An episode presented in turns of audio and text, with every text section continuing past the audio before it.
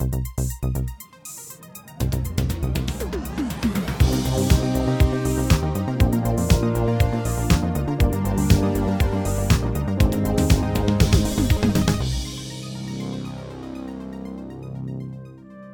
Hallo und herzlich willkommen zu der Episode 251 vom Outcast.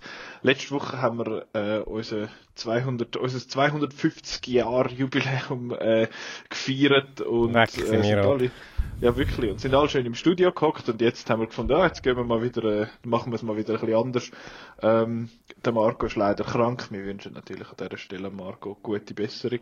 Und weil er durch das nicht so viel von den neuen Filmen können schauen ähm, und auch krank ist und nicht um ist, ist jetzt der Simon eingesprungen. Der Simon ist zwar in seinem Wellnessurlaub und was braucht äh, zusätzlich für die mentale Gesundheit? Selbstverständlich eine Podcastaufnahme am Samstagnachmittag. Hoi Simon. Juhui, heute zusammen.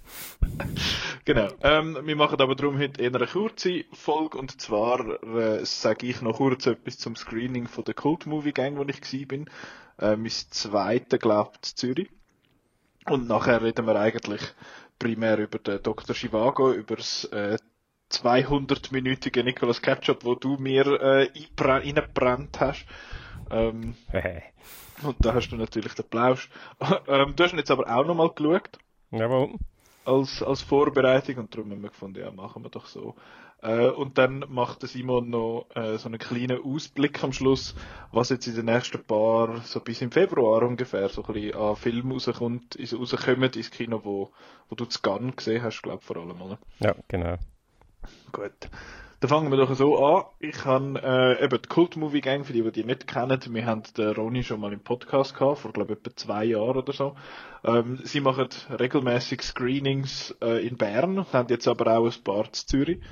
Und er hat das so schön gesagt, als er äh, vor dem Screening vorgestanden ist, hat er gesagt, ich mache jetzt ganz einen schlechten, ganz einen schlechten Berner Dialekt, also ich äh, bitte entschuldige das. Äh, wenn, wenn ist er vorgestanden und hat gesagt, ja, wir, wir sind Cult Movie Gang und wir zeigen Scheißfilme im Kino. Das ist so ein bisschen ihre, ihre, ihre ja, Elevator Pitch quasi. Und das haben sie dort dann jetzt auch gemacht. Und zwar habe ich den Shark Attack 3 Megalodon geschaut. Das ist so ein Direct-to-Video-Film. es hat, es ist der dritte. Der, Im ersten macht der Casper Van Dien mit, wo aktuell äh, in Mad Heidi im Kino zu sehen ist. Ähm, und jetzt da im Shark Attack 3 Megalodon macht nicht viel, äh, also macht eigentlich niemand bekannt mit einem so einen coolen Tom Cruise Budgetverschnitt. Und ja, sie haben eben, sie zeigen einmal auch Sachen wie eben Birdemic oder The Room, so was ein bisschen bekannt sind dafür, dass sie schlecht sind. Und der Shark Attack 3 ist jetzt einfach einer, das ist einfach, das ist einfach ein richtig schlechter Film. Ähm, es hat, äh, sie haben eine Einstellung in dem Film, wo ein ganz ein grosser Haifisch das Maul aufreißt und die Einstellung haben sie etwa siebenmal verwendet, um unterschiedlichste Leute dort rein photoshoppen, wie sie dem dort ins Maul reingehen. Und das ist lustig, aber äh, ja, eine Minute, zwei lustig für nachher irgendwie 100 Minuten so ein bisschen, ach, was ist das? Hat schon ein paar lustige Szenen, aber äh, ist, ist wirklich relativ ein schlechter Film. ähm, aber sie versuchen halt einem so ein bisschen mit äh, hin und wieder mal so, oh, das Brüste, oh, krass, ähm, versuchen einem so ein bisschen bei Laune zu halten. Das ist so ein bisschen die Art äh, Film. Aber es ist einfach auch lustig, weil äh, alle, die dort sind, wissen, auf was sie sich einlösen. Es sind jetzt nicht mega viel gewesen, sind glaube ich etwa 20 Nasen gewesen. Wo jetzt da sind schauen, äh, das letzte Screening ist, glaube Hercules in New York gewesen. Dort hat es offenbar ein bisschen mehr Leute gehabt, aber jetzt eben ist WM noch und äh, sowieso, die Leute haben anders im Kopf. Aber es ist trotzdem mega lässig gewesen, er nachher noch mit, äh, mit den Leuten dort ein bisschen geschwätzt. Und sie sind auch nächstes Jahr wieder zu Zürich, also zu Bern sind sie ja seit Jahren eigentlich äh, gut vertreten und sie sind jetzt aber auch zu Zürich nächstes Jahr wieder und zwar hat es dort, äh, ähm, er hat mir ans Herz gelegt, der 27. Januar ist es, glaube ich. Auf jeden Fall irgendwann Ende Januar gibt's ein äh, Special Secret Screening von dem, von einem Film und das ist einer, was sich wirklich lohnt, ist von einem ganz, ganz schlechten Filmemacher. ähm, aber es muss natürlich secret bleiben, weil der Filmemacher ihnen eben eigentlich nicht erlaubt, die Filme zu zeigen. Und sie machen es jetzt einfach so, dass sie sagen, ja, wir zeigen einen coolen Film und nachher läuft dann halt wie der. Und darum, darum geht's dann irgendwie rechtlich. Aber ja, falls, falls ihr euch interessiert für schlechte Filme im, äh, im Kino, könnt ihr euch die Cult Movie Gang mal anschauen.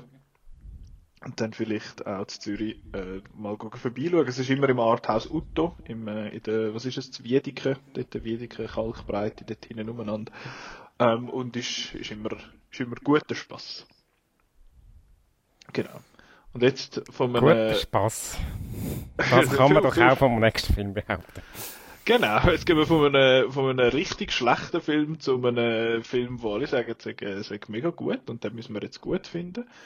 Also, ich weiß, nicht, dass alle, ich weiss nicht, dass alle sagen das. Ja, also es ist ein Film aus der... Aber es ist zumindest ein bekannter Film, ja. Genau, und es ist ein bekannter Film aus den, aus den 60er und er ist über drei Stunden lang, also muss er gut sein. Das ist so ein bisschen... das ist so ein bisschen der Dings. Nein, ähm, eben, du hast mir Dr. Chivago aufgetragen mhm. als, als Catch-up-Telefon-Joker von, vor zwei, drei Wochen. Vor drei Wochen. Und äh, warum hast du den ausgewählt? Also du hast einen ausgewählt, weil er so schon umgestudiert, welche lange Film könnte ich am Nikola noch reindrücken. Genau. Dann ist der gekommen. also ihr habt mir ja wirklich, also das ist übrigens nicht gestellt gewesen, äh, mhm. sondern ihr habt mich wirklich angelü mir angelüht und ich habe nicht gewusst, dass ihr jetzt einfach mich das fragt. Und ähm, ich habe aber vorher mal mit Marco darüber geredet und dann habe ich mich ein bisschen gemacht und gedacht, ähm, ja, okay, jetzt geben wir mir das halt richtig lange geben, wo er sonst nicht will schauen. Und dann bin ich mal ein bisschen schauen, was es noch für lange Filme gibt, wo ich äh, vor langer Zeit schon mal gesehen und selber eigentlich Lust hätte, die wieder mal zu schauen. Das ist auch noch so ein Faktor, das ist immer dann ein guter Anlass, äh, die Filme selber wieder zu schauen. Und der Dr. Chivago ist eigentlich der erste, der mir in den Sinn gekommen ist.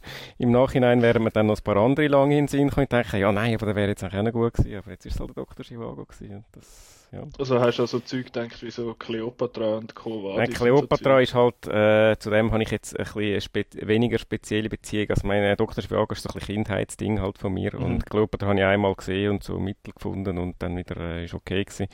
Ähm, aber was ich noch im Kopf hatte, ist Fellini halt. In dem Sinne, äh, ja. dem Sinne Dolce Vita geht auch drei Stunden. Wo auch einer von meinen Lieblingsfilmen ist. Aber der ist dann erst, zum Glück für dich, vielleicht erst später in den Sinn gekommen. Ich könnte mir vorstellen, dass du ein bisschen Mühe hast mit Fellini. Ja, gerade wenn ich jetzt an unsere Diskussion mich zurückerinnere über den Bardo. Bardo, genau. ja, irgendwann kommt der mal noch dran. Genau. genau. Ähm, was ist jetzt die, ähm, komm, erzähl doch du mal, äh, um was es, um was es geht im äh, Dr. Chivago in diesen dreieinhalb also, Stunden. Im Dr. Chivago geht es, man glaubt es fast nicht, um den Dr. Chivago. Der ist die Hauptfigur, gespielt von Omar Sharif. Der ist ein äh, junger Arzt und Poet äh, im Russland, wann ist das etwa, Anfang 20. Jahrhundert. Gemeint, ähm, während dem Ersten Weltkrieg. Ja, während dem Ersten, also, also einsetzen, ja, ja, ja, das ist, dann spielt das ein bisschen der Hauptteil von der Handlung, aber einsetzen ja. tut es eigentlich schon früher, man sieht ja noch so ein bisschen von seiner Kindheit und alles und, ähm, also, ja, und irgendwann geht es dann eben Erster Weltkrieg, russische Revolution, ähm, Bolschewismus und so weiter und, äh, ja. Ähm, er ist ein, äh, ein Arzt, eben, gleichzeitig auch noch ein Dichter und er ähm, hat, er wächst in einer, weil seine Mutter stirbt, mit dem fängt eigentlich der Film an, seine Mutter stirbt, er kommt in eine fremde Familie, wächst dort auf, äh, dort hat es ein Mädchen, das heißt Tonja äh, und äh, die Tonja wird dann später seine Frau. Das ist die eine von zwei wichtigen Frauen im Film und die andere wichtige Frau heißt Lara, die, der ihre Geschichte wird auch erzählt. Sie hat äh, ein bisschen, hm, ja, wenn wir da Ihre Mutter hat einen Liebhaber und der Liebhaber wird dann auch ihr Liebhaber und das ist ein ganz äh, schwieriges äh, Verhältnis und die... Also Liebha ihre Liebhaber ja, oder, ja, jetzt ein bisschen... Ihre, ist, ist ja, ist ein bisschen Euphemismus, ja. Ähm, ja. Ist, ähm, ja, es hat ja auch eine Szene, wo eine Vergewaltigung ist von den ja. Also ja. Ein unfreiwilliger Ein schrecklicher Mensch, wo sie, äh, wo sie Schwierigkeit hat, sich von ihm zu lösen. Mhm. Und der, der Lara, ihre Geschichte und die vom Dr. Chivago laufen am Anfang eigentlich parallel, ohne dass sie sich kennen. Und irgendwann im Krieg lernen sich dann zusammen, lernen sich dann kennen und verlieben sich ineinander. Und dann haben wir eigentlich den Dr. Chivago zwischen den beiden Frauen hin und her gerissen, gleichzeitig noch den ganzen Bürgerkrieg, wo die russische Gesellschaft auf den Kopf stellt und auch ihn und seine äh, sie sind ja vorher so ein bisschen privilegierte Schicht gewesen und das dann eigentlich alles in Frage gestellt wird. Ja, das sind glaube ich so dreieinhalb Stunden einigermaßen ja. knapp zusammengefasst. Habe ich etwas vergessen? Nein, mir fehlt jetzt irgendwie gerade nicht so. Also mir fehlt noch, noch nicht viel. Was ich noch will sagen, ich finde es noch, find's interessant, eben der Film ist ja von David Lean, den haben wir das Jahr schon mal im, ich glaube es das Jahr gewesen, ja, Lawrence of Arabia haben wir ja schon im Podcast gehabt. Das war ja auch von David Lean. Gewesen. Äh, ich finde es ein bisschen Etikettenschwindel, weil der David Lean gar keine Lean-Movies macht. Er macht sehr lange Filme. Äh, und das ist auch wieder der, eben der Omar Sharif, der ja auch schon mitgemacht hat bei Lawrence of Arabia. Und genau. es gibt ja noch einen anderen Herr Monsieur Chivago in dem Film und der wird gespielt von äh, Alec Guinness wo auch mitgemacht genau. hat bei Lawrence of Arabia und da hat er jetzt seine natürliche, sage jetzt mal Hautfarbe und nicht eine angemalte wie bei Lawrence of Arabia. ähm, ja, aber das ist ja, die Geschichte sonst finde ich, finde ich ziemlich gut zusammengefasst.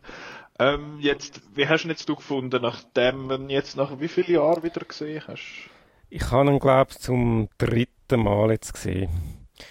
Das erste Mal war äh, in Kindheit, Jugend. Gewesen. Also am Anfang äh, ist eigentlich die Musik gestanden. Ich habe zuerst, bevor ich den Film gesehen habe, ich Musik kennt. Die ist auf einem, es hat so eine Interpretation von der, vom Titelthema, also vom Laras-Team, äh, ist bei uns auf einer Kassette gewesen. Damals, was es noch Kassette gegeben hat, wo viel gelaufen ist, auch wo wir in die Ferien gefahren sind und so mit dem Auto, ist das auf und runter gelaufen. Das ist darum so eine Melodie gewesen, die mir mega präsent war. Und irgendwann habe ich herausgefunden, dass es einen Film dazu gibt habe ich den mit meiner Mami und meiner Schwester geschaut und äh, das eigentlich ein bisschen doof gefunden, weil das ist so ein Frauenfilm und so Liebe und so, das ist mega blöd.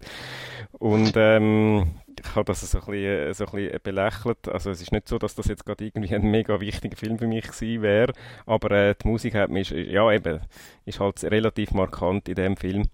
Und äh, dann später habe ich einen, ich würde sagen, zum zweiten Mal, da bin ich vielleicht ja, sagen wir, es dürfte auch etwa 15 Jahre her sein.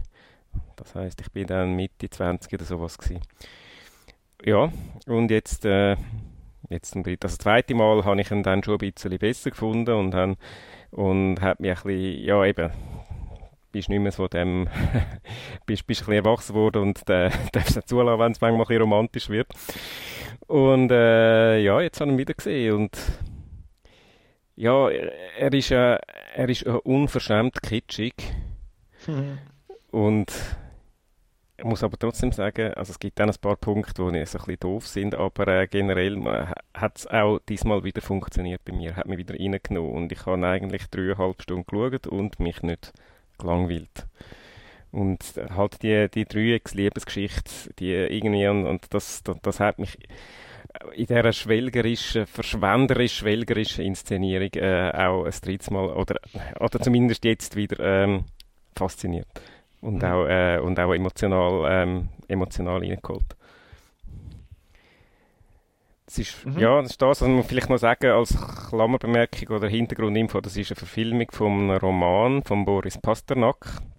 Boris Pasternak hat auch den Literaturnobelpreis bekommen glaube nicht, nicht nur oder nicht für den Roman, aber einfach generell für sein Werk. Es ist glaube ich sein einziger Roman gewesen und hat sonst äh, vor allem Gedicht geschrieben, weil Gedicht spielt ja auch eine wichtige Rolle im Dr. Chivago.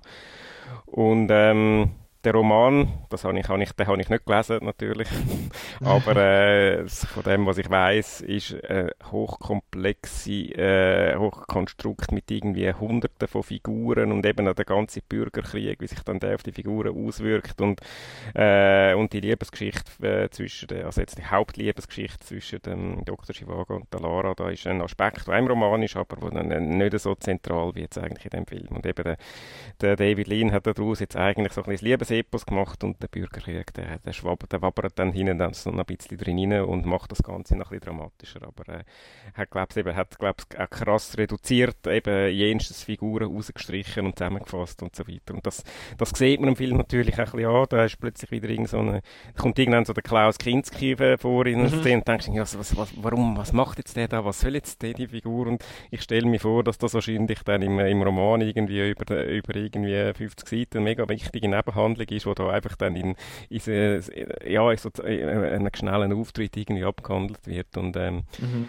ja, ja, man sieht irgendwie, äh, äh, er ist vielleicht ein bisschen überfrachtet, aber äh, ja, eben, wie gesagt, er hat mich trotzdem, er hat mich trotzdem immer noch äh, reingenommen. Mich würde auch, ich bin dann auch gespannt, was du dazu sagst, weil ich habe dann so ein bisschen, ich bin nicht sicher gewesen, ob, dir, ob dir der wird gefallen, weil er ist einfach, er ist eben, unglaublich kitschig und auch äh, äh, für damalige Verhältnisse ja völlig äh, überbordend inszeniert mit dem ganzen mit dem ganzen Kunstschnee und dann äh, da haben Der sie Europapark Schnee genau das haben sie das haben sie irgendwie in Spanien drüllen größtenteils wo es irgendwie Sommer war und 30 Grad. Und äh, der Schnee haben sie alles künstlich hergestellt und äh, aber irgendwie ich finde, ich finde, er ist trotzdem schön geworden, schön zum Anschauen, auch wenn es eigentlich von A bis Z künstlich ist. Und was auch noch lustig ist, eben, ich habe gesagt, ich habe den Film als Teenager schon mal geschaut und ähm, das ist, ich weiß nicht, wahrscheinlich mein erster Anführungsschlusszeichen russischer Film gewesen, den ich gesehen mhm. habe. äh, war natürlich, es ist nichts russisch an dem Film, außer die Vorlage, oh. außer die Vorlage aber sonst ist generell, sind keine Schauspieler sind nicht Russen, der Regisseur ist nicht Russ, sie reden nicht Russisch, es ist einfach nichts. Aber irgendwie hat das so ein Miss Russland-Bild ein bisschen geprägt, das natürlich völlig falsch und verkehrt ist, aber irgendwie, das ist dann so ein bisschen, oh, das kalt und eben da, die, wisst ihr, was da die, die Kommunisten so, was da irgendwie da die, die, die komischen Gesänge machen und alles, das, ist so, ah, ah, Russland und dabei eben völlig, wahrscheinlich völlig klischiert und, und falsch, aber irgendwie hat es mich trotzdem irgendwie fasziniert. Es war so ein fremdes Land gewesen, das riesengroß ist, also, und, und von dem du nichts gewusst, oder von dem ich vorher nichts gewusst habe, und das ist dann so, wow, aha, so ist Russland. Mhm. Oder Russland gewesen, zumindest. Ich finde das noch lustig, wenn ich schnell da einhaken wegen, dem, wegen der ganzen Sache mit dem, mit dem äh, Buchautor. Ich habe während dem, während dem, dass ich den Film geschaut habe, immer wieder das Gefühl gehabt, der Film dunkelt mich irgendwie so leicht politisch rechts. weil, ähm, weil es sind, also es ist halt sehr antikommunistisch, weil eben der, ist in den 60er Jahren natürlich, das ist in der Genau, das ist ein westlicher Film, also, und alle, die links sind in dem Film, sind ultra nervig und scheiße, äh, und eben die Leute sind am Verhungern wegen dem Kommunismus und so, was ja, jetzt mal, ich, eben, ich bin nicht genug well versed in der äh, in der Geschichte dort, aber das wird ja wahrscheinlich zu einem gewissen Grad sicher so gewesen sein, weil es halt ein paar Zoberst hat, äh, wo sich an dem Kommunismus irgendwie bereichert haben. Aber es ist recht lustig, ich habe dann noch ein bisschen nachgelesen, ob das einfach mein Eindruck ist, weil ich da so ein bisschen, weil ich finde so, hey, die sind, ich finde so Unrecht haben die aber gar nicht, die Linken in dem Film. Ähm, bin dann ein bisschen schauen und offenbar hat CIA den, das Buch als antisowjetische und antikommunistische Propaganda verwendet, weil sie gefunden haben, so, hey, weil, weil das Buch ist verboten worden in, äh, in Dings, in ja, genau, äh, Russland. Ja. Und sie haben dann gefunden, ja, aber schau, jetzt hat da der russische Autor, da der feine Autor, der hat jetzt da, äh, da das Zeug geschrieben und er kann es nicht einmal in seiner Sprache, in seinem Land mit seinen quasi Landsleuten teilen und so gut kann ja der Kommunismus gar nicht sein, wenn es das nicht darf, wenn so Zeug verbietet und so. Und das hat der CIA natürlich dann voll in die, ähm, voll in Karte gespielt und sie haben dann den, ja, den Umstand eigentlich genutzt und, und das Ganze dann so, so aufgezogen, jetzt zumindest beim Buch. Ähm, beim Film ist es dann, weiß ich nicht, ob das Ganze so extrem ist, aber dort ist halt dann auch so ein bisschen das durchgekommen, dass das, dass das so ist. Aber ich nehme an, das Buch wird auch nicht super äh, pro Kommunismus und pro äh, Nein, Sowjet, die, äh, Sowjetunion gewesen. Es ist halt eben, es ist einfach kritisch gewesen und das ist ja dann für äh, damals äh, schon zu viel gewesen und ist darum verboten ja, worden. Und dann ist natürlich die CIA, ja geil, nehmen wir. Russen, wo, wo gegen ihr eigenes Land schreiben und genau, verboten ja. werden. Das ist natürlich die beste Propaganda für, äh, für äh, wie ist eben damals in den 60er Jahren sowieso oder, oder Ende 50er, wo, wo das Buch glaube ich mhm. erschienen ist. Das, äh, das ist ja wirklich da, die Phase, wo da der Kalte Krieg so auf, dem, auf dem Höhepunkt fast war. Ja. Ähm, jetzt sage ich aber noch, wie habe ich denn den Film gefunden? Genau, ja. Ähm, ich habe ihn gut gefunden. um das so äh, mal so äh, ein, ein, äh, wie sagt man mal ein Dings ein Pfahl einschlagen so ich habe ihn gut gefunden ähm, ich finde es vor allem lustig, ich habe den Namen Dr. Chivago, den Begriff ich schon, der, der sagt mir seit 100 Jahren etwas, meine, meine Mutter hat auch immer wieder von dem erzählt, aber ich denke so, ja, ich schaue jetzt an den Dr. Chivago und sie ah, das ist so einer, da muss man immer brüllen, und ich finde so, ja, ich, ich weiss nicht, ob ich dann brülle, ja, Spoiler, ich habe nicht brüllt. Ähm, und es ist noch lustig ich habe immer im Kopf gehabt, dass das mit Chicago zu tun hat, weil ich als Kind immer Dr. Chicago irgendwie gehört habe. Überhaupt nicht mit dem zu tun. Ich habe überhaupt nicht gewusst, um was es geht. Ich habe gedacht, das wird wahrscheinlich um irgendeinen Doktor gehen, I guess. Und der ist in Chicago, aber das ist natürlich alles falsch. Ähm, von dem her ist das so ein bisschen meine, meine Ausgangslage als ich jetzt den Film geschaut habe. Und, Eine kleine Klammerbemerkung, ja. ich habe, ich ja. habe auch ein falsches Bild gehabt, bevor ich den Film gesehen habe. Ich habe, gemeint, ich habe nicht gemeint Chicago, aber ich habe gemeint, es sei irgendeine so eine Arztserie. Weil der Dr. Chivago sagt, ja, eine andere Arztserie, irgendwie so der Landarzt oder so hat es damals im Fernsehen ja, gegeben. Oder Schwarzwaldklinik. Und ich habe immer gemeint, das sei so etwas. Scheiße. Aber sorry, das ist noch eine kleine Klammer, jetzt kannst du weitermachen. Um, ähm, und dann hat das angefangen und dann fängt es wie, wie bei, der Dings hat das glaube ich auch gehabt, der Lawrence of Arabia, es fängt mit so einer Overtüre an. Also das ist so und dann habe ich das geschaut, ja, das ist noch, ist noch schöne Musik da, aber was sollen eigentlich die Ouvertüren? Das mal ein bisschen nachgelesen, warum das, das, was das soll mit diesen, mit Dings. Und das ist, also das kommt ja glaube ich aus der Opernzeit, also so Opern und so Roadshows und so, wo, wo man so ein, ein Musikstück spielt, jetzt in dem ist es knapp fünf, vier, fünf Minuten, wo, wo eigentlich den Leuten Zeit gibt zum, zum anhocken und sich konzentrieren und so quasi eintauchen und quasi der Weltwechsel von der Realität jetzt in den Film oder in die Opern oder was es ist und das ist einfach äh, Anfang, also das ist dort so, in dieser Zeit ist das noch, bei so grossen Filmen ist das offenbar noch so gang und gäbe gewesen, dass man das macht. Ähm, sind dann wahrscheinlich auf eine Art durch den Vorspann ja auch ein bisschen ähm, wahrscheinlich abgelöst worden technisch. Mhm. Ähm, oder durch die Viertelstunde Trailer, bevor man den Film schaut, da kann man dann mhm. auch eintauchen in verschiedene Welten. Aber äh, das ist das ist noch interessant gewesen, aber es ist halt der der Film hat für mich wieder, ich, ich glaube, ich habe es bei Lawrence of Arabia auch schon gesagt, der Film hat sich einfach, der hat so einen Look, der hat sich in meinem Kopf eingebrannt als der Kabel 1 Look. Weil, das sind einfach so die, wenn ich einmal am Abend äh, so durchs Fernsehprogramm durchgeschaltet habe, dann jetzt auf Kabel 1 hat immer Filme gehabt, wo, wo so ausgesehen haben, irgendwie in, meinem, in meinem Kopf. Und ich dachte, das ist ja gar kein Cartoon-Film, das schaue ich nicht. Und, ähm, das ist so ein bisschen mein, mein Vibe gewesen.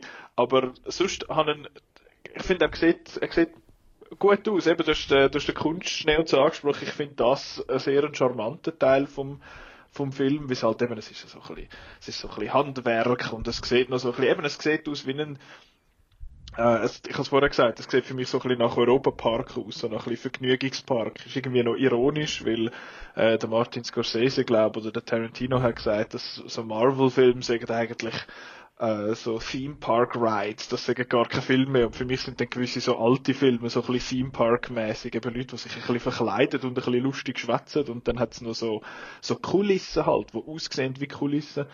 Ähm, aber dann die ganze, wo, wo ich so ein bisschen Schwierigkeiten hatte am Anfang, ist jetzt, wer ist jetzt Welle und wie, wie hängen jetzt die genau zusammen? Das ist am Anfang so ein bisschen, mhm. weiß nicht, ob ich einfach nicht aufgepasst habe, oder, weil eben, da, da hast du da den, in Anführungszeichen, Lover von der, von der, äh, von der Lara. Wieso ist jetzt das der Mann von dieser Mutter? Es ist oder, recht, das, das, das, ist mir auch aufgefallen, es ist dort recht holprig erzählt, habe ich das Gefühl. Ja. Plötzlich kommt irgendein Schnitt und dann nachher versucht sich die Mutter, hat sich die Mutter versucht umzubringen und ich habe dort auch gar nicht mehr richtig gecheckt, dass das irgendwie der Lover war und dann ist, ist es immer so, hä, was, was ist jetzt? Und nachher kommst du dann, im Kontext kommst du dann irgendwann schon raus, aber so im Moment ist immer so, ja, hä, hä, was?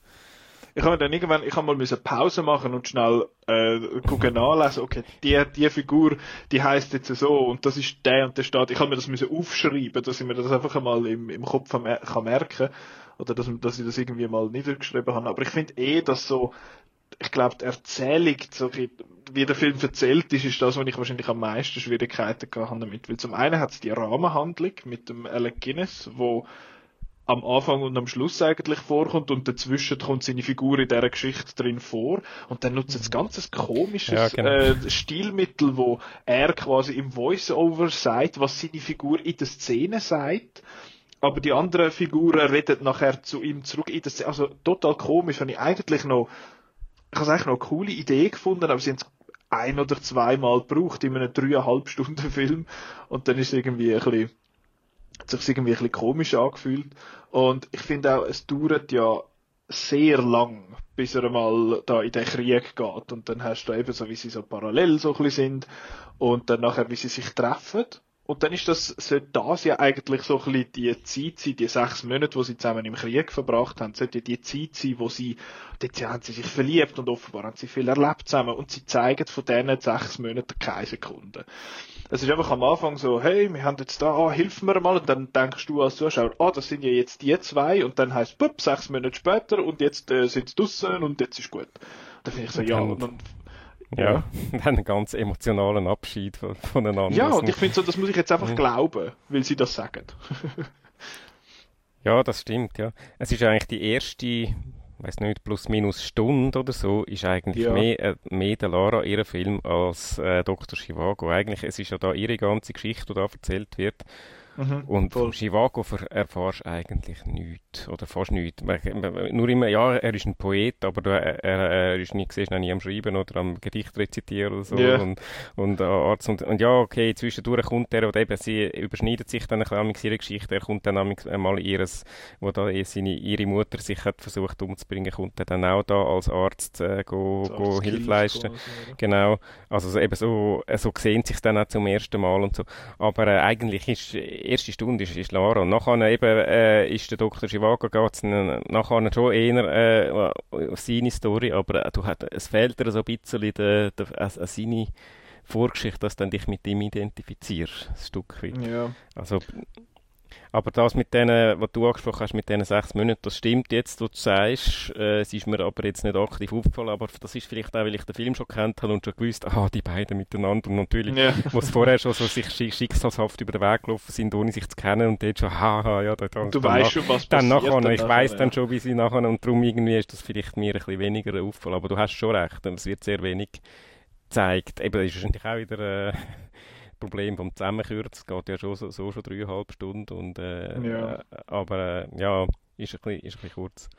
Und das ist ja das, das hast du, glaub einmal noch gesagt, wo wir äh, geschwätzt haben drüber, so eben, er kommt am Anfang da die, die Balalaika ja. überreicht und so, wow, das ist jetzt mega wichtig und du siehst ihn, glaub nicht einmal das Ding spielen nachher. Du siehst ihn in dreieinhalb Stunden kein einziges Mal Balalaika spielen, aber es, ist, es kommt immer wieder mal vor als wichtiges, ja, das ist fast ein McGuffin, aber ja, wirklich. Einfach, wo einfach irgendwie so seine emotionale Bindung zeigt, so ein bisschen, oh, das ist jetzt ein ganz wichtiges Ding und das gebe ich jetzt dir und ich vertraue dir, dass du mir jetzt ja. das nimmst und am Schluss Schluss kommt er dann wieder dann der Bogen geschlagen mit seiner äh, vermutlichen Tochter, äh, ja, wie er genau, dann auch wieder Balalaika mitnimmt und ja, sie kann super spielen. Ja, wo hat sie das gelernt? Ja, das, das, das hat das hat gesagt, ah, so it's a gift. Ja, ja. Und dann, das ist der Schlusssatz zum Film und äh, das, das, das macht uns ein bisschen den Bogen. Aber eben eigentlich, das nie gespielt. Hast du immer das Gefühl, ja, die hat er einfach mal bekommen als Kind und die liegt die ganze Zeit um. aber ja. er nicht. aber, so aber es ist unheimlich wichtig. Ja, ich weiß nicht, ob das so Überbleibsel sind vom Buch, wo einfach dort wichtig ist und man hat irgendwie in den Film müssen reinnehmen oder so. Man hört, dafür, eben, man ja. hört dafür im Soundtrack ganz viel Balalaika. Das stimmt. Also es ist und, eines der zentralen musikalischen Elemente, aber einfach nicht von ihm im Film gespielt. Und weil ich so ein musikalischer Banaus bin, habe ich immer irgendwie hat mich der Sound von der, das, die, die, wie sagen wir, die Atmosphäre, wo, wo, das, wo die Musik von dieser Balalaika schafft, hat mich immer mehr an Italien als an Russland erinnert, weil es tönt für mich also ein bisschen, oder Griechenland oder so, weil es tönt so ein bisschen wie eine Mandoline. Gut, ja, das kann ich verstehen, das hat die schon, sind, glaube schon ein bisschen ähnlich vom Klang her. Also mhm. nicht das, das, drrr, äh, das, das, dem so ein bisschen das Vibrierende. Ja. ja, ja, voll. Heißt das Vibrato? Nein, ich weiß es doch auch nicht. ähm, aber auf jeden Fall, das habe ich, hab ich mir auch aufgeschrieben. Ähm, was habe ich dann noch, was habe ich dann noch gesagt? Genau, es ist eben das, was du, was du jetzt ansprichst, also, was wir jetzt besprochen haben, eben mit, äh, mit diesen sechs Monaten, die eigentlich fehlen. Und es ist, eben, es ist ein Film, der 200 Minuten geht und die Love Story von diesen zwei steht mega lang nicht im Zentrum. Mhm. Es geht eigentlich dann, irgendwann ist er dann mit seiner Familie dort auf dem Hof und er denkt zwar schon eigentlich immer wieder ein bisschen an sie und so, aber das sind irgendwie, wo dann, dann sind dann mal zwei Stunden um und dann trifft er sie mal wieder und dann kommt quasi dann, kommt dann so langsam das Drama mit dem, äh, wo er dann noch wo er da noch eingezogen wird in die Armee und dann irgendwie abhaut und all das Zeug. Und Meinst du, ist die Armee, die reingezogen wird? Nicht unbedingt, also da der, halt im, im Bürgerkrieg. Ja, im Bürgerkrieg, ja. Und dort haut er dann ab und ja. so. Genau. Und kommt er zurück das, mit, dem, mit dem Schnee am Schnauz. Das ist so geil. Das ist so geil. Das ist ja so Europapark äh. Das finde ich eben, das finde ich eigentlich mega charmant. ähm, und eben die, es ist so viel so, so ein bisschen Gesäusel rundum und so ein bisschen Zeug und irgendwie ist hure viel in dem Film, eben, er geht 200 Minuten, es ist, hat viel Platz für Sachen, aber die Love Story ist für mich gar nicht so gar nicht so im Zentrum. Also zumindest nachher in der zweiten Hälfte geht es dann ein bisschen mehr um das. Aber bis dahin ist einfach so ein bisschen, ein bisschen Zeug. Und dann eben, wie du sagst, geht es lang um die Lara und ihre, ihren Typ da, wo nachher dann da der Rebelle quasi äh, Leiter wird und so. Der ist übrigens auch, das habe ich nachgelesen, der ist übrigens der Misch, nein, Pascha heißt er, beziehungsweise Pascha, nachher genau. eben Strelnikov ist da sein, äh, sein Deckname. Ähm, Der hat offenbar im Roman auch ganz ein eigenes, das ist so, äh, das, das ist eine mega wichtige Figur, glaube auch noch im Roman, wo da seine eigene Storyline okay. hat, wo da halt eben auch so ein bisschen, der kommt am Anfang ein bisschen vor und dann verschwindet er und irgendwann siehst du ihn wieder, ah, da ist er wieder. genau so wie der Kamera. Bei ihm hat das aber für mich irgendwie so ein bisschen funktioniert, weil ich fand, oh, das ist, shit, das ist ja der, das wie, wie so ein bisschen Ja, ja, er ist genug eigentlich. gut eingeführt worden voran, dass du dich dann Voll. erinnerst und das sind einfach irgendein, der mal durchgelaufen ist. Ja, ja, das ist das schon. Ja. Aber es hat, ich finde, es hat auch ein paar so Momente in dem Film, wo als grosse Moment behandelt werden, aber gar nicht so groß sich anfühlen und dann aber das komplette Gegenteil. Zum Beispiel, was, was mir mega geblieben ist, ist, wo dann der Shivago, der, wie heißt, heißt der Yuri im Film, oder? Ja, der Yuri. Vorname ist der Yuri und die Lara, wo sie sich zum ersten Mal nachher dann küssen, dort bei ihm in der Wohnung. Oder mhm. bei ihr in der Wohnung. Sie küssen sich und find, eigentlich müsste das der Moment sein in dem Film. Und das ist einfach dann Fade to Black und die Szene ist halb fertig. Und nachher siehst du, äh, fadet es wieder rein und dann liegen sie nebeneinander im Nest. Und dann küssen sie nochmal und dann kommt die grosse Musik. Und ich finde, aber der Moment ist doch vorher, das ist doch der Moment, wo du findest so, wo, wo du doch auch als, als Zuschauer so ein bisschen konfliktet sind, wie findest so, ah, er, er ist so verliebt jetzt in die und jetzt küssen sie sich endlich, aber er hat doch die andere die mit dem, mit dem Kind und das wäre doch eigentlich auch noch gut und das ist ja gar nicht richtig, was er jetzt macht, aber irgendwie hat sich das erzählerisch gar nicht so angefühlt für mich, es hat sich nicht so groß angefühlt, wie ich das Gefühl hatte, hätte es müssen sein. Ist das, äh, ist das so ein bisschen verklärt, mein Eindruck, oder?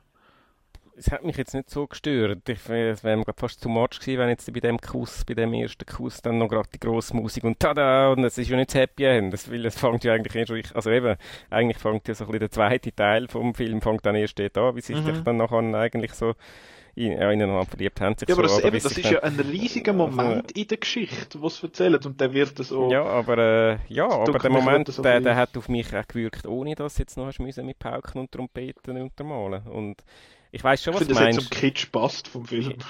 ich weiß schon, was du meinst, aber äh, mich hat das jetzt nicht so gestört. Was mich hingegen mhm. gestört hat, um auch noch etwas zu sagen, also ein die, die Figur von der Tonja, finde ich eigentlich noch recht eine spannende Figur. Sie ist ja eigentlich jetzt eher so ein bisschen negativ, eben so ein bisschen halt, dass äh, die einfach ihrem Mann alles versucht recht zu machen und so ein bisschen, ja das habe, das habe ich jetzt auch, das habe ich auch nachgelesen, ähm, sie ist, glaube ich, im, im Buch ein bisschen emanzipierter dargestellt, als sie jetzt im Film ist. Was mich vor allem stört, ist, sie verschwindet dann einfach irgendwann aus dem Film. Sie, ja. äh, sie, geht, sie kann auf Frankreich flüchten und ist dann einfach irgendwann nicht mehr da. Und das ist, ähm, ja ich weiß auch nicht, ich finde, ich habe das einfach irgendwie so ein bisschen, ein bisschen nicht abgeschlossen gefunden, weil das doch auch eine Figur war zu der, in diesen drei, wo in diesen drei Stunden doch noch eine gewisse Rolle gespielt hat und zu der dann auch Absolut. so gewisse, gewisse äh, äh, emotionale Beziehung hergestellt hast und hättest eigentlich noch irgendwie wissen, ja, was ist jetzt aus der passiert und wie lebt jetzt in Frau oder irgendwie so, aber die ist jetzt einfach nicht mehr da und jetzt ist halt äh, Dr. Chivago und Lara und die sind jetzt zusammen, okay, gut, ja, mhm. ist jetzt so, und es ist ja auch, ist auch die Liebesgeschichte vom Film, klar, man muss das irgendwie, aber äh, das ist jetzt einfach so irgendwie erzählerisch etwas, was mich dann so ein bisschen unbefriedigend äh, hinterlassen hat. Ja, voll. Ja, eben, das ist das, was ich meine mit, dass für mich so ein bisschen, wie der Film erzählt ist, wie die Geschichte erzählt ist, ist für mich so ein bisschen ein Schwachpunkt von dem, von dem Ganzen. Weil er halt so lang geht und weil er sich viel Zeit nimmt für gewisse Sachen und dann überhaupt keine für andere Sachen, wo eben vor allem die, die Armeezeit, die einfach ausblendet wird, wo man einfach als, als Zuschauer einfach muss glauben, dass die jetzt total äh, sich näher sind zwischen, äh, in dieser Zeit. Ich meine ja, das ist ja so, dass irgendwie, ich sage jetzt mal so Zeug, wo man gemeinsam erlebt oder eben gemeinsames Trauma mit Krieg und so, das ist ja etwas, was absolut zusammenschweißt, aber hätte man auch noch können zeigen. Mhm. ähm, ja, das ist, das ist so ein bisschen das, aber eben, ich finde, der Film sieht, ich mag, ich mag den, den Kabel-Eis-Look mittlerweile ein bisschen früher habe ich doof gefunden, jetzt kann ich mich langsam so ein bisschen anfreunden äh, damit und ich finde eben, der, der Soundtrack ist schön und ich finde es ist schön gespielt. Ich finde es lustig, der, der Omar Sharif und der Alec Guinness sollten ja Brüder spielen und sie sehen nicht annähernd aus wie Brüder. so Brother from another mother oder so. Aber irgendwie... Also sie sind, ja halb, sie sind ja Halbbrüder. Halbbrüder. Das verpasst? Ja. In dem Fall. Das erklärt in dem Fall, warum das, äh, das nicht ganz so gleich ist. Genau, das erklärt alles. Ja, genau, jetzt finde ich den Film super. ähm, nein, dann habe ich das irgendwie, ist das irgendwie untergegangen. Aber ja, ich finde, der Film ist, er ist gut. er, ist, er ist gut genug. Es ist jetzt, ich habe das Gefühl, das Boot, wo wir ja vor ein paar Wochen slash Monate im Ketchup gehabt haben, ist, das ist jetzt einer, wo ich eher nochmal würde schauen, als jetzt der Chivago. Vielleicht lerne ich mir jetzt auch 15 Jahre Zeit, um, zum den äh, mal ein bisschen auf der Seite lassen und dann vielleicht dann nochmal schauen, wenn ich dann, ja, du, du bist natürlich nach 15 Jahren, das ist, das ist ganz, ein anderes, ganz eine andere Sichtweise, die du dann hast. Ja, und du hast... ich dann auch ein bisschen mehr Geduld. ja, es hat halt eben, bei mir, mir hat es noch immer so ein bisschen zu tun, eben, äh, wenn du vor so langer Film, äh, Zeit einen, einen, Film schon mal gesehen hast und eben eine gewisse, eine gewisse Emotionalität drin ist, du hast halt die Figuren, die kennst du schon, wie schon, die, die Lara und der Dr. Chivago ja. und das ist dann so eine Art ein bisschen wie ein Wiedersehen und so ein bisschen wie ein Wiedererleben von diesen Emotionen, die du damals gehabt hast im Film. Und das ist halt dann auch das Schöne daran. Und das ist sicher auch ein Grund, warum ich den Film wieder gern geschaut habe und warum ich ihn vermutlich irgendwann auch noch ein viertes Mal wird schauen, jetzt auch nicht morgen. Aber äh, eben, ich finde es einfach, äh, es ist ein schöner Film zum Schauen und zum, auch, zum, äh, zum ein bisschen drin hineintauchen, trotz all seinen Schwächen. Mhm.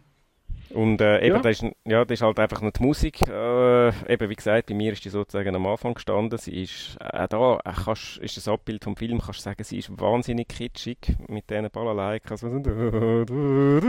Also, äh, fast too much, aber irgendwie, es, es berührt mich trotzdem jedes Mal. Ich finde es ich mega schön, wie mhm. sie dann mit dem, mit dem Film zusammenspielt. Eben, du sagst, okay, dort mit dem Kuss, dort hätte sie eigentlich dort die Musik einsetzen ähm, Ja, nehme ich zur Kenntnis. Mich, eben, ich finde, ich, ich finde also zum Beispiel, ja, weißt du, wenn, wenn er dann dort am irgendwie aus dem Fenster am Schauen ist und an sie denkt und dann siehst du da irgendwie die Schneeflöcke im Fenster und dann kommt, dann kommt da wieder das Thema auf und das, das finde ich, das ich sehr schön eingesetzt, eben weil es, es ist ja, es heisst ja auch Laura's Thema, es ist äh, ein Liebesthema, also sie, da, ihres musikalische Leitmotiv und eben so ein bisschen, dann siehst du so ein bisschen, wie er an sie denkt, wie dann das, das Motiv wieder kommt, das finde ich, das ich sehr schön umgesetzt.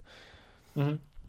Gut, eben, du hast natürlich auch noch ein bisschen mehr äh, Vergangenheit mit Musik allgemein und ein bisschen äh, mehr ein Musikgehör, sage ich jetzt ja, mal, als ich. Ja. Darum habe ich das Gefühl, kannst du, kannst du das vielleicht noch eher wertschätzen als ich jetzt. Aber äh, ja, ich, ich kann nur sagen, ich habe Musik noch gut gefunden. Ähm, ja, aber das ist jetzt, ich, muss, ich finde es ja lustig, ich habe äh, den, den Spotify Wrapped da, den, wie heißt's? Wo man da kann äh, seinen Jahresrückblick machen kann. Ja. Dort ist äh, das Boot vom, vom Klaus, heißt der Doldinger. Ja, Doldinger, ja. Äh, das ist äh, dort in der Top 100 gewesen. Also ich habe das nach, oder, nachdem ich den Film geschaut habe, ein paar Mal gelesen. Beim Chivago, ja, jetzt, äh, ja, ich habe das Gefühl, ich müsste jetzt schon nochmal, muss schon reinhören in die, äh, in die Musik. Ähm, ja, aber ist ein, ist ein guter Film finde ich. Also ich bin jetzt nicht äh, begeistert oder etwas von dem, aber du, ich bin, ich bin schon happy, dass du sagst, es ist ein guter Film. Eben, ich bin nicht sicher gewesen, findest du ihn gut von dem her, äh, ja, zumindest, dass du das Gefühl, Gott vertelle, dreieinhalb Stunden verschwendet, was hast du wieder für einen Nein, das denke ich selten, das denke ich selten. Gut, eben, man kann ja selbst bei Filmen, die man nicht so gut findet, kann man sagen, gut, ich habe es gesehen und ich habe eine Meinung dazu und ich habe ja, oder man hat eben, mich darauf eingeladen. Es ist ja vor allem nicht, einfach nicht schwarz-weiß, also der Film ist farbig, aber es ist, es ist auch so ein bisschen, auch in einem Film in der Regel, wo, wo nicht gut ist, kann ich irgendwie noch irgendetwas äh, abgewinnen oder beziehungsweise einen Film, der mir nicht gefällt. Aber der ist jetzt, der ist jetzt gut genug gewesen, damit ich, dass ich das durchgestanden habe, die, die 200 Minuten. Hätte er können kürzer sein, oh absolut. Aber äh, ja, die Dings, äh, äh, du hast vorhin den, den Kinski angesprochen, eben die, mhm. ja, hat es jetzt mäßig gebraucht. Ja, die aber ganze Zugfahrt ist auch ewig lang gegangen. Eben das, was, wieder, was du sagst, die eine Szene äh, geht gefühlsmäßig mega schnell und die andere mega ja. lang. Die Zugfahrt ist jetzt wieder etwas, wo du denkst, also, ja, warum jetzt? aber... Mich hat das mega an mega an Snowpiercer erinnert. wie die dort dann alle auf, aufeinander hocken und alle sind mm. so ein bisschen in diesen Mänteln und ein bisschen dreckig. Das ist wie der, der ärmste Wagen bei Snowpiercer. Irgendwie so ein bisschen, ja, eigentlich sollte man ja Snowpiercer an Dr. Chivago erinnern und nicht andersrum. Aber das ist jetzt halt drei Folgen, die ich gesehen habe. Aber das ist, äh, ja, hat eben visuell, visuell sehr eigentlich noch gut, aber eben, es ist ein bisschen viel wahrscheinlich in dem ganzen Film dann rein gewesen, wo gewisse Sachen ein bisschen zu viel und gewisse Sachen ein bisschen zu wenig Gewicht bekommen haben für mich, dass es wirklich, dass ich jetzt könnte sagen, ich finde, der Film ist wirklich gut erzählt. Aber, ja. Schauspieler kann man vielleicht noch äh, erwähnen. Also eben haben Sie erwähnt, Omar, Sch Omar Sharif finde ich ehrlich gesagt eigentlich nicht mal der beste Schauspieler vom Film. Äh, er ist für mich eher, eher so, ein bisschen, äh, so ein bisschen die ganze Zeit das leidendes Gesicht und so. Aber äh, ist, ich finde ich find die beiden Frauen sehr gut. Äh, das sind ähm, Julie Christie als Lara und äh, Ton äh, nein, nicht Tonya, ähm, Geraldine Chaplin als Tonya. Und wer ich halt einfach generell auch ein cooler Schauspieler finde in diesem Film, auch wenn er ein Arschloch spielt, ist der Rod Steiger. Mhm. Ähm, eben, es hat so eine Szene, eben da, die Verwaltungsszene, ist schon so ein bisschen, uh, okay. Und nachher wird er dann doch noch so eine Art als gutmütig dargestellt, das ist so ein bisschen, uh, okay.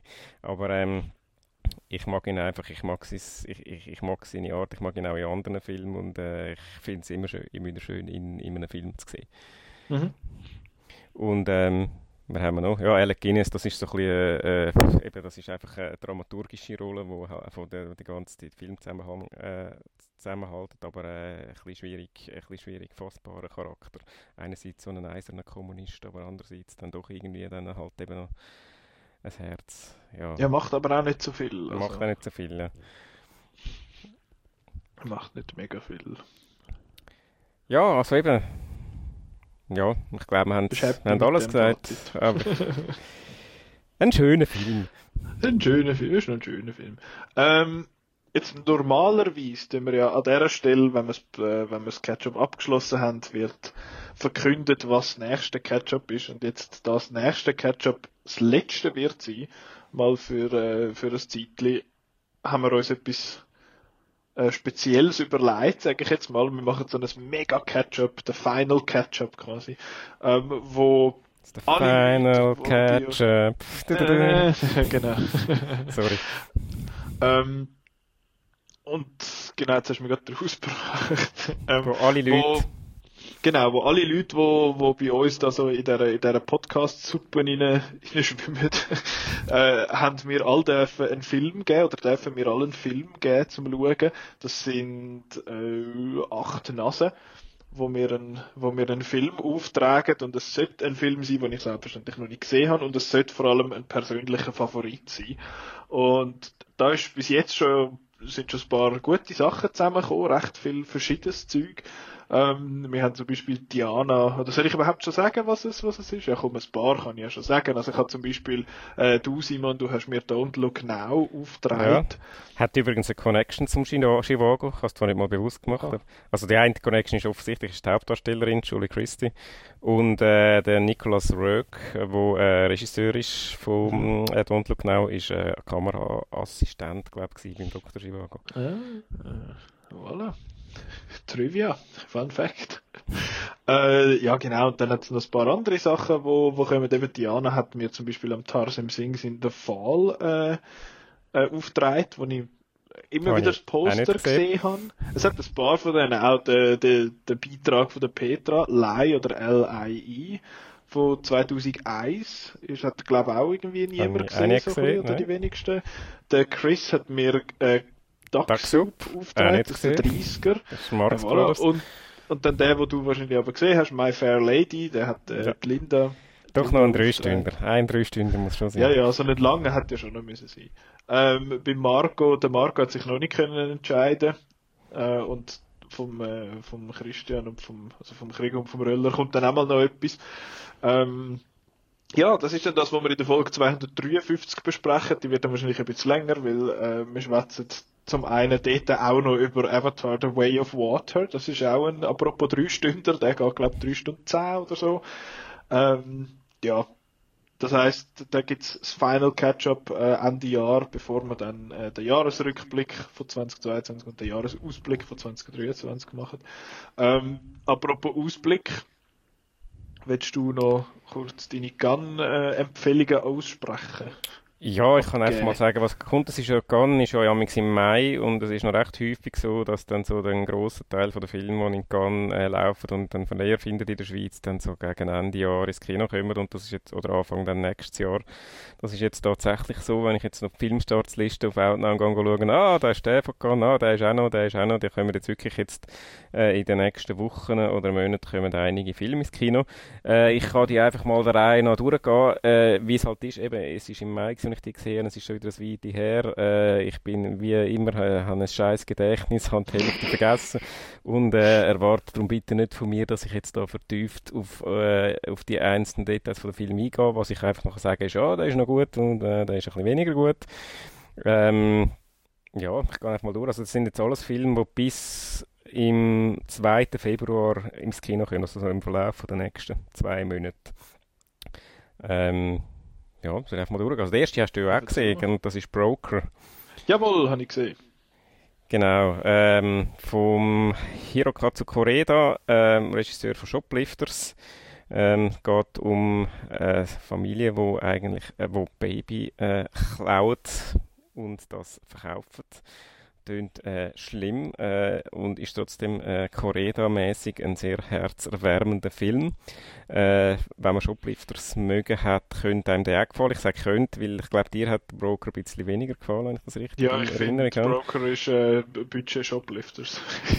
Budget Shoplifters. Mir hat er fast besser gefallen als Shoplifters. Ich das hat eben der Chris, glaube ich, auch gesagt. Ich habe da weniger, ich bin da schneller äh, in diesen Figuren drin als das bei Shoplifters der Fall war. Ich habe es einen sehr schönen Film gefunden. Es ist damals, wenn man meinen Podcast von Gun ähm, re äh, äh, dann äh, habe ich dir, glaube gesagt, ich glaube, dass der gönnt.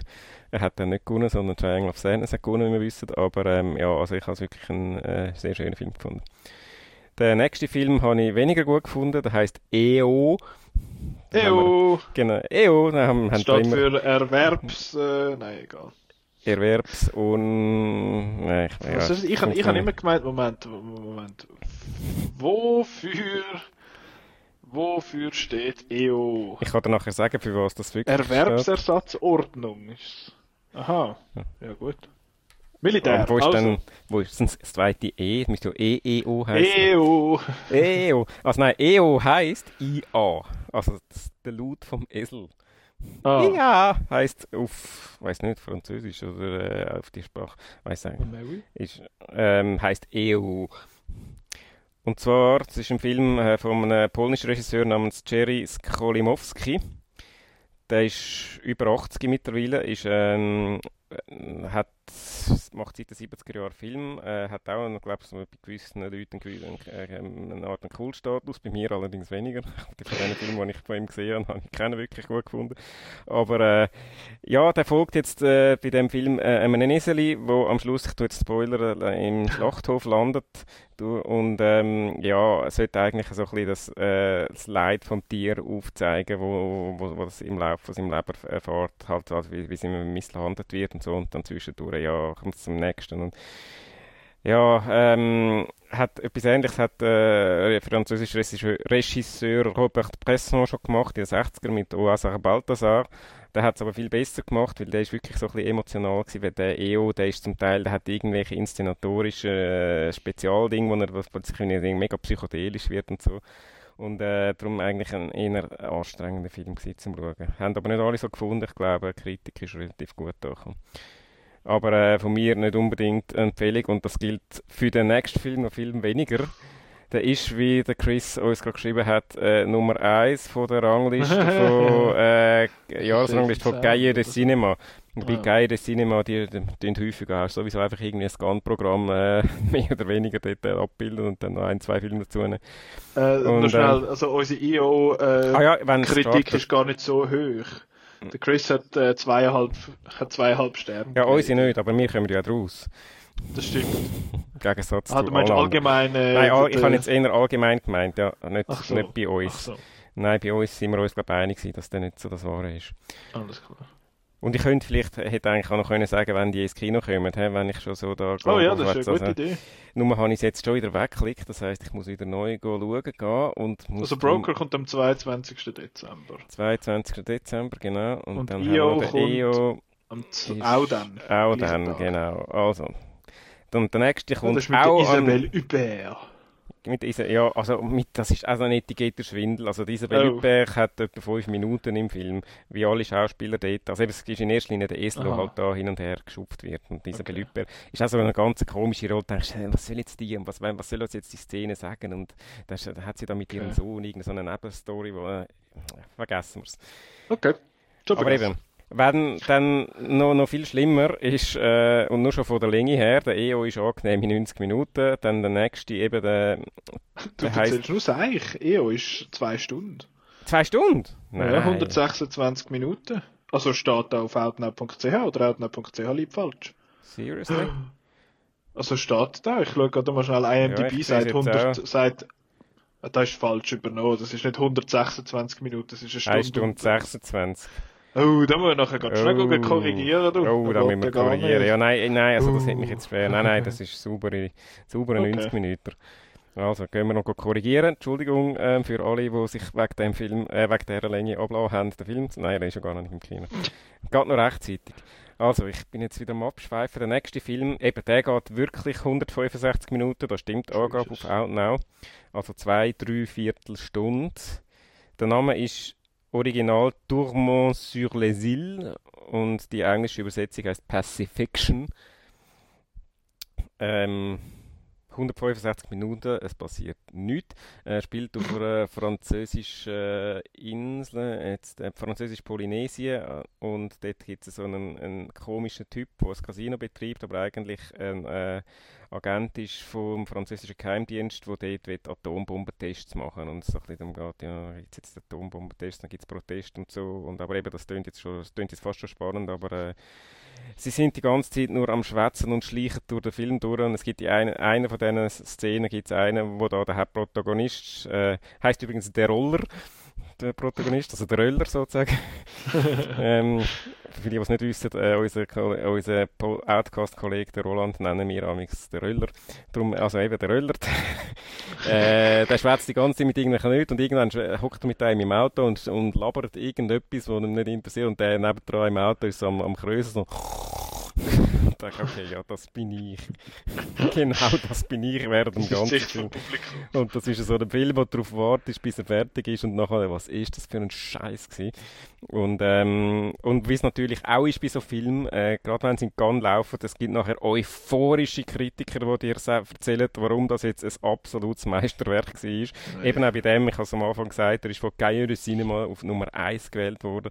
Ähm, das einzige Positive, was ich kann sagen, er hat ein paar coole Aufnahmen also visuell ist er, ist er stark. Aber äh, es wäre trotzdem noch schön, wenn noch irgendein so bisschen, auch nur ansatzweise irgendeine Geschichte oder irgendetwas, was dich würde interessieren an dem Film da sein. Äh, ich bin ja sonst durchaus nicht äh, sperrigen Film nicht abgeneigt, aber der ist einfach nur boring as fuck. Hui. Dann hätten wir den nächsten Film, äh, der startet am 29. Dezember übrigens. Ah, Puss in Boots 2. ja, gönnt viel, Genau. Nächster Film, äh, dafür wieder ein positiver. Der heißt, geht auch lang, aber äh, gut lang. Leotta Montagne heißt der. Der ist, glaube ich, auch am ZFF gelaufen. Vielleicht haben also die einen auch schon gesehen. Ähm, da geht es um eine Freundschaft zwischen zwei Buben, die dann irgendwann Männer werden. Der eine ist, äh, aus, also ist, ist, in Italien, der eine ist aus der Stadt in Italien und der eine aus den Bergen. Und äh, der, der, der eine geht, geht als Kind in die Berge und so lernt sich dann dort in der Ferien kennen.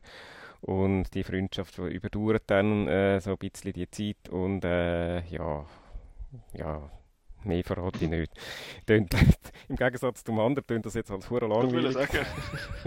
Aber äh, er ist ein sehr schön gefühlvoll, äh, einerseits gefühlvoll vom Thema her und auch wunderschön inszeniert. Ich gehe ja gerne wandern und es ist also noch ein bisschen ein Wanderporno, weil es wirklich einfach geile Berge und Wanderbilder hat, die wirklich wunderschön eingefangen sind. Und äh, gleichzeitig aber noch eine Geschichte, also, wo, wo, einem, wo einem durchaus äh, ans Herz geht.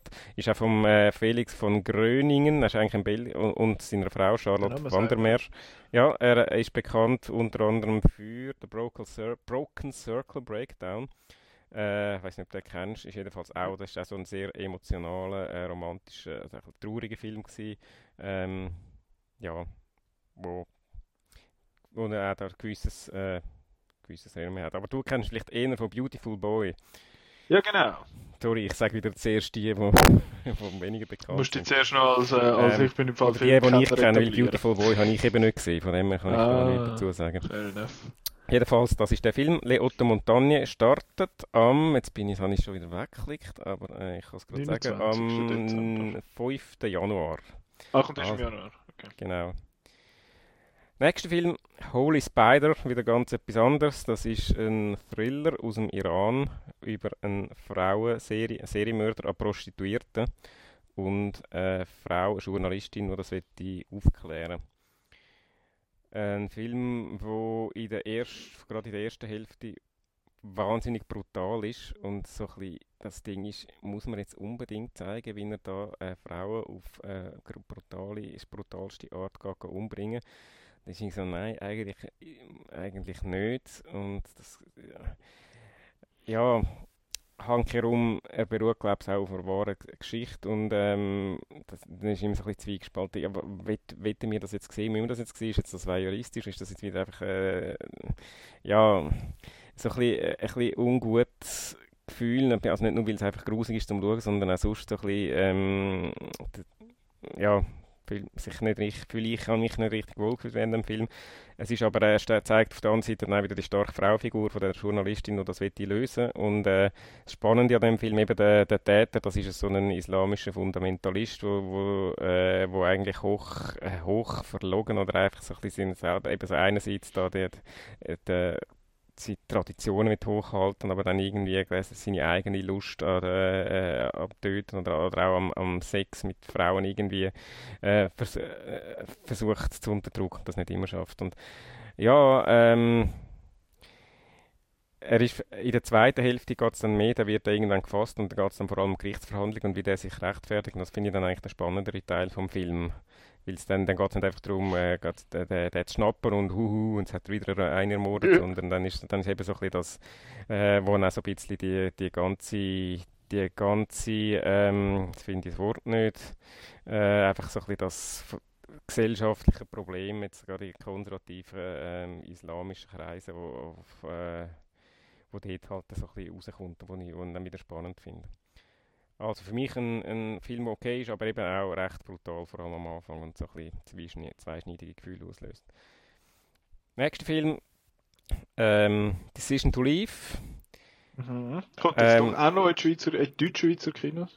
Genau, das ist vom äh, Park Chan-wook, ein koreanischer Regisseur, wo sein bekanntester Film ist Old Boy oder The Handmaiden, wo ja mal ein Nicolas Ketchup war. Ähm, ja sein neuester Film, da geht's, das ist jetzt so wieder so ein Fall, wo jetzt ein, ein halbes Jahr später nacherzählen, keine Chance, weil, ich, weil er ist ein sehr äh, komplex vertrackt erzählter äh, Krimifall, den er da auf, aufrollt. Es geht um äh, ein Mord oder also Unfall, wo man nicht weiß, ob es ein Mord war und dann gibt es dem seine Ehefrau, äh, wo dann äh, der Kommissar, also der, der Ermittler, der die Hauptperson ist, die kennenlernt und dann, wie sie sich so ein bisschen ineinander verlieben und am meisten äh, hat sie ihn echt umgebracht oder nicht und ja, ähm, ist ich habe ihn sehr cool gefunden. Äh, könnt auch meine Review lesen auf Outnow. Ähm, die habe ich geschrieben, als ich noch ein bisschen mehr, noch ein bisschen näher am Film dran war. Aber äh, eben, was mir vor allem in Erinnerung ist, es ist so ein, äh, ein Film, wo man äh, immer so ein bisschen das Gefühl hat, man, äh, was ist jetzt, das bin ich nicht ganz rausgekommen, da müssen wir nochmal zurückspulen. Und das habe ich gar nicht können. Und äh, darum freue ich mich dann, ich gehe vielleicht dann nochmal schauen, freue ich mich dann nochmal zu schauen. Das ist mhm. dann ein, ein Second Watch, sich lohnt. Dann der nächste Film heißt RMN. Oh, jetzt habe ich wieder gesagt, der startet auch Anfang Januar, glaubst du? Der, der das ist ein Tarif, ich glaube, habe ich gemeint Februar. Ich tue schnell checken. Okay. ich erzähle schon mal vom nächsten. Der ist wieder, wieder ganz etwas anderes. RMN von Christian Mungiu, ein rumänischer Regisseur, der die Goldige Palme gewonnen hat 2007 für vier Monate, drei Tage. Ich kann nie sagen, wie viel das jetzt genau. Ähm, aber ja, vier Monate, drei Wochen, zwei Tage, whatever. Und das dann halt auf Rumänisch. Äh, RMN, äh, das geht um ja, was geht es denn? mhm. äh, ein Dorf in der Grenzregion von Rumänien, Ungarn, wo, wo, wo so ein bisschen, und Deutschland ist auch nicht in der Nähe, wo auch drei, die drei Sprachen geredet werden. Der Film ist auch in diesen drei Sprachen abwechslungsweise ähm, wo äh, Gastarbeiter in einer Bäckerei kommen arbeiten und dann das Dorf findet, ja, also nein, die Gast, das findet, das darf das nicht sein, da klaut unseren Job und überhaupt. Und äh, geht halt geht also so ein bisschen um den lokalen Rassismus in, in, einer, in einer Region, eben da in dieser Grenzregion, wo offenbar auch eine Vergangenheit hat, wo sich schon, wo zum Teil die, die auch schon aufeinander losgegangen sind. Und jetzt äh, lebt es zwar im Frieden miteinander, aber es ist alles so äh, ein bisschen, äh, nicht so sicher und eben, dass wenn die Gastarbeiter dann kommen, dann äh, droht das alles auseinanderzubrechen. Ein Film, der Regisseur ist bekannt dafür, dass er äh, stilistisch eher so ein bisschen äh, nüchterne Film macht, ohne grossen Soundtrack, äh, Leute, die mit, viel miteinander reden und ähm, ist äh, ein eher anstrengender Film zum Schauen, äh, geht zwei Stunden. Ähm, wir haben ihn am 10 Uhr Abend gesehen, das war damals nicht der richtige, Moment, der richtige Zeitpunkt gewesen, um den Film zu schauen. Ähm, von dem her, er ist aber trotzdem äh, sehr gut inszeniert und er hat vor allem äh, gegenüber eine äh, Szene, äh, in, einem Shot dreht die Szene, von denen es so eine Dorfversammlung gibt, die richtig stark ist. Also das ist wirklich äh, so ein kleines Highlight vom Film. Also es ist jetzt wieder ein bisschen für die Arthouse-Ecken, aber wer sich für so äh, Film bereit ist, Milo und vielleicht nicht unbedingt Nacht um 10 Uhr, der äh, ist sicher äh, ein empfehlenswerter Film. Also nicht nach dem 10 und wahrscheinlich auch nicht als vierter Film am Tag oder so, oder? Genau, ja, vielleicht. vielleicht nicht. Ähm, übrigens eben sowohl äh, RMN wie auch äh, das ist ein Tulif kommen am 19. Januar ins Kino. Okay, danke. Schon gut. Nachtragen. Äh, der nächste äh, heißt Retour à Seoul. Also zurück nach Seoul. Die Seoul nicht die Seele, sondern äh, Korean südkoreanische Hauptstadt. Ähm, der Film ist im Unterschied zu den anderen, die ich hier erzähle, nicht im Wettbewerb gelaufen, sondern im Nebensektion Sœur de Regard. Ist für äh, euch, die das hören, wahrscheinlich nicht wahnsinnig relevant. Für uns, die es damals geschaut haben, gar insofern relevant, dass das so ein bisschen die weniger wichtigen Filme sind, die wir, haben, wo wir sind schauen, aber äh, haben halt auch noch die eigentlich auch wollen abhaken. Aber entsprechend bin ich dort ein bisschen weniger euphorisch gewesen. ich hatte ein bisschen Mühe mit dem Film. Ähm, es geht um... Äh, Südkorea, also nein, um eine Französin mit äh, Wurzeln in Südkorea, die aber nicht äh, Koreanisch kann und wo das erste Mal in ihre Heimat geht. Äh, sie ist adoptiert und sie geht jetzt, hat jetzt ihre richtigen Eltern kennenlernen. Was man im Film muss zugute halten, er nimmt nicht unbedingt den Weg, wo man denkt, also ja, okay, geht ja, das Drama und bla bla bla, äh, sondern äh, er macht immer so ein paar komische Zeitsprünge und äh, die so ein bisschen seltsam sind und, und eben in eine Richtung gehen, wo du jetzt äh, ja, nicht unbedingt denkst. Und, und die, die, die Hauptcharaktere, die Friederike heisst sie, die ist auch so ein bisschen, ja, sie hat offensichtlich so ein bisschen äh, das Problem und man sieht dann etwa dreimal, also sie hat, äh, wenn sie wenn sie nicht weiß oder wenn sie irgendwie äh, ihre Gefühle müsste ansprechen, was sie nicht will, dann fängt sie einfach an, irgendwie eine Party machen und tanzen, äh, äh, komm und so. Und das sieht man etwa dreimal und hast das Gefühl, ja, ist jetzt gut, ich glaube, wir haben es kapiert, was du willst sagen. Und ich habe das dann irgendwann ein bisschen ermüdend gefunden. Aber äh, ja, es ist ein, ein, interessanter Film, aber äh, einer, den ich auch schnell wieder äh, abgehakt und den nächsten bin schauen. So, bald haben wir es geschafft. Kommt am, kommt am 26. 26. Danke, also, danke. Und ist, auch am, und ist auch am ZFF gelaufen. Dann haben wir Close. Auch am ZFF gelaufen. Auch am ZFF gelaufen. Lukas Dont heißt der Regisseur, ist ein Belgier. Der hat ähm, den Film von einer Girl gemacht, über einen Bub, der das Mädchen sein der recht schon für äh, Aufsehen gesorgt hat. Das ist jetzt sein zweiter Film. Äh, dort geht es um eine Freundschaft mit, zwischen zwei Buben, wo dann etwas Tragisches passiert zwischen den beiden Buben. Und ähm, ja, verrate ich wieder nicht mehr.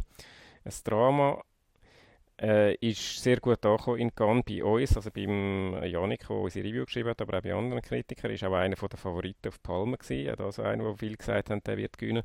Hat, glaube ich, irgendeinen Nebenpreis gewonnen. Ich weiß nicht, Regie oder etwas, aber äh, zumindest auch nicht den Hauptpreis. Ich habe ihn gut gefunden, aber jetzt nicht ganz so gut, wie alle sagen. Ähm, mir hat irgendwie, es ist ein bisschen schwierig darüber zu reden, ohne zu spoilern. Es, es, ist, eben, es gibt so ein, äh, etwas, was passiert dann etwa in der Hälfte, oder noch nicht mal in der Hälfte vom Film eigentlich, aber wo trotzdem der Film ein bisschen spoilert. Und das habe ich dann so ein bisschen komisch gefunden und eben das ist ein bisschen schwierig zum darüber zu reden. Es ist aber ein, es ist ein sehr schöner, äh, sensibler Film, den man wieder gemacht hat. Der Girl ist auch schon gefeiert worden, sein Vorgänger, und auch der ist wieder ein, äh, sicher ein, äh, ein schönes, gutes Drama. Mhm. So, ist, also ist, glaube ich, auch der ZFF-Delegation äh, bei gewissen sehr gut angekommen bei uns. Ja. Da haben noch der letzte, äh, der heißt Tori El Lokita. Das sind zwei Namen, der Tori und Lokita. Äh, da geht es um zwei Jugendliche, also beziehungsweise einen Elfjährigen und ein bisschen älteres Mädchen, wo ich weiß gar nicht, wie alt, 16 oder so, äh, wo äh, mit dem Schiff, also mit dem Fluchtschiff von Afrika von Europa geflüchtet sind, auf Frankreich oder, oder aus Belgien, ich weiß es nicht mehr, aber ist egal, ähm, und sich jetzt dort durchschlagen und dass sich äh, der Lokit, also der Tori, der hat äh, Papier, also der hat Ausweis und äh, sie nicht und dass sie jetzt die auch bekommt, geben sie sich als Geschwister aus, sind sie aber nicht. Das ist der Plot vom Film äh, der Film ist von den Gebrüdern äh, Jean-Pierre und Luc Dardenne. Mhm, wer äh, schon einen Film von denen gesehen hat, weiß so ein bisschen, wie die, wie die sind. Die gelten so ein bisschen als äh, Arthouse, äh, einfache Mittel, aber in gut, so ein bisschen, so Ken Loach auf Französisch. Ähm, ihre Filme haben meistens eine gute äh, Story, die auch ans Herz geht und äh, das ist auch der, das ist bei dem nicht anders.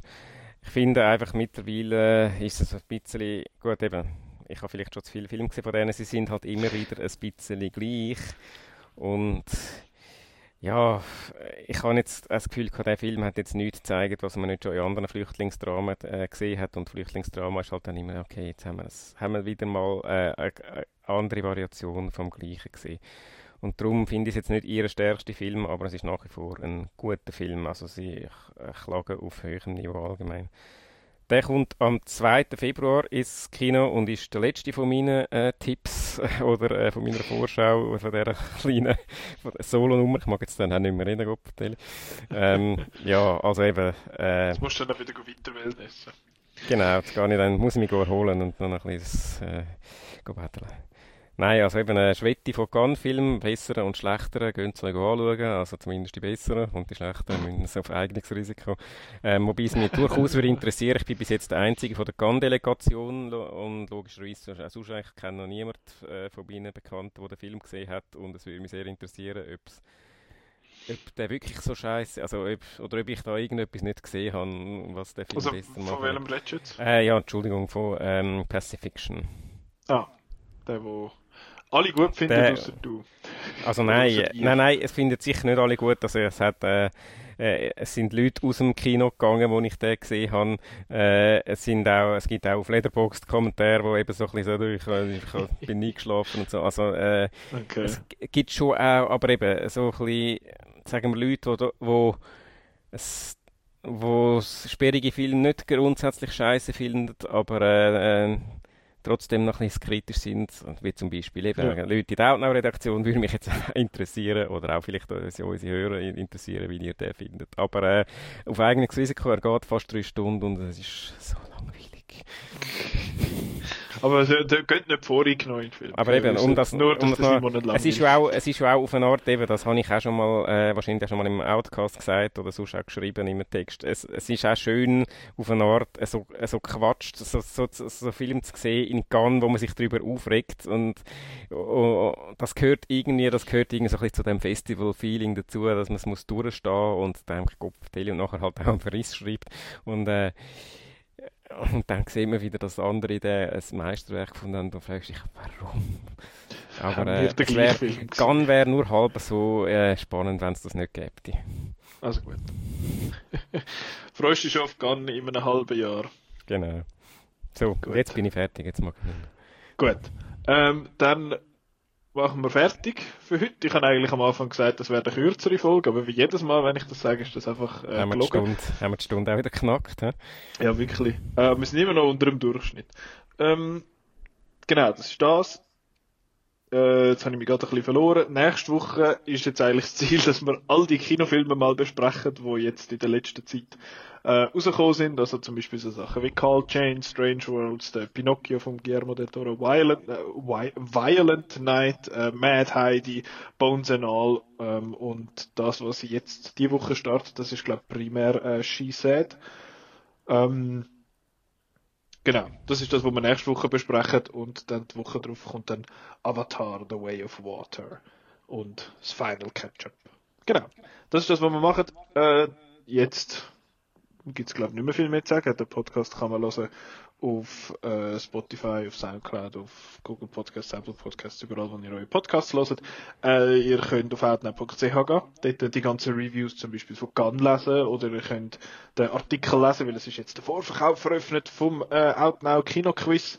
Aber uh. da werden wir, da werden wir die nächsten, den nächsten Monat äh, nicht einmal das Maul heben, was das angeht. Das werden wir auch jetzt so lange äh, reindrücken, bis es ausverkauft ist. Ähm, Und nachher drucken wir es auch noch rein. Hä, es hat doch kein Billett mehr, sind Spaß Genau. Wir müssen halt nächstes Mal dann kommen. ähm, genau, so sieht's aus. Jetzt danke ich dir vielmals, Simon, dass du eingesprungen bist und da aus deinen, äh, aus deinen Erholferien da dich über, über Film gefreut und aufgeregt hast, was du gesehen hast. Und äh, ja, danke euch die fürs Zuhören und bis nächste Woche. Tschüss! Tschüss!